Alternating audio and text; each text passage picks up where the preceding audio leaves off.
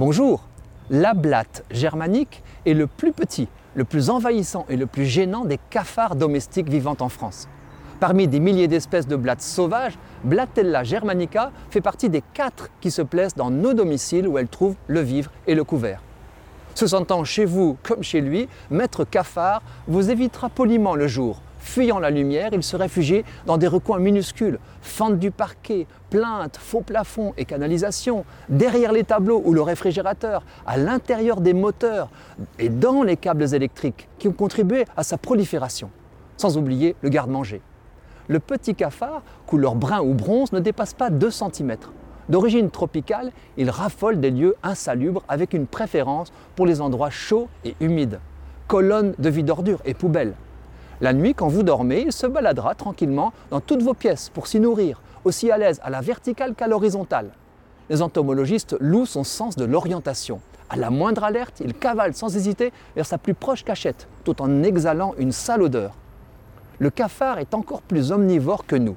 À son menu, miettes, fruits et légumes, viande, gouttes de graisse, sucre et amidon, mais aussi tissus sales, cheveux, carton, papier, voire plastique, et même cadavres de blattes.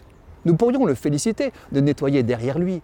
Hélas, il laisse sur les meubles et les livres de petites traces noires, détériore l'électronique et surtout sème sur son passage de méchantes bactéries. La femelle dissémine aussi d'élégantes capsules brunes qui ressemblent à de mini-gélules de médicaments. Ce sont ces zoothèques prêtes à éclore. Vous vous demandez peut-être comment l'envahissement rapide d'un domicile est possible. En situation favorable, un seul couple de cancrelats, autre nom du cafard, peut engendrer une descendance annuelle de 100 000 individus. Terreur des restaurants, le cafard, dont la famille a survécu à plusieurs extinctions de masse, est réputé increvable. Contrairement à la légende urbaine, il ne résisterait pas à une vraie explosion nucléaire, mais il a été prouvé qu'il survit à des radiations très supérieures à la dose mortelle pour l'homme, comme d'autres insectes, même si les scorpions sont encore plus radiorésistants. Grâce à son exosquelette, le cafard résiste aussi à une pression d'écrasement de 900 fois son poids. On a vérifié qu'une blatte décapitée peut vivre et trotter plusieurs semaines sans tête, même si elle finit en toute logique par mourir de faim. Le système nerveux des insectes n'est pas concentré dans leur chef. Il paraît que la tête seule peut aussi survivre plusieurs heures, coupée du reste du corps. Pour être efficace, l'éradication de la blatte domestique doit être totale, une ootech oubliée peut tout gâcher.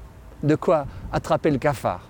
Mais l'expression ne vient pas de l'insecte. Le mot arabe kafir apparaît dans la France du XVIe siècle pour désigner un mécréant fourbe qu'on imagine dissimuler son immoralité dans la pénombre.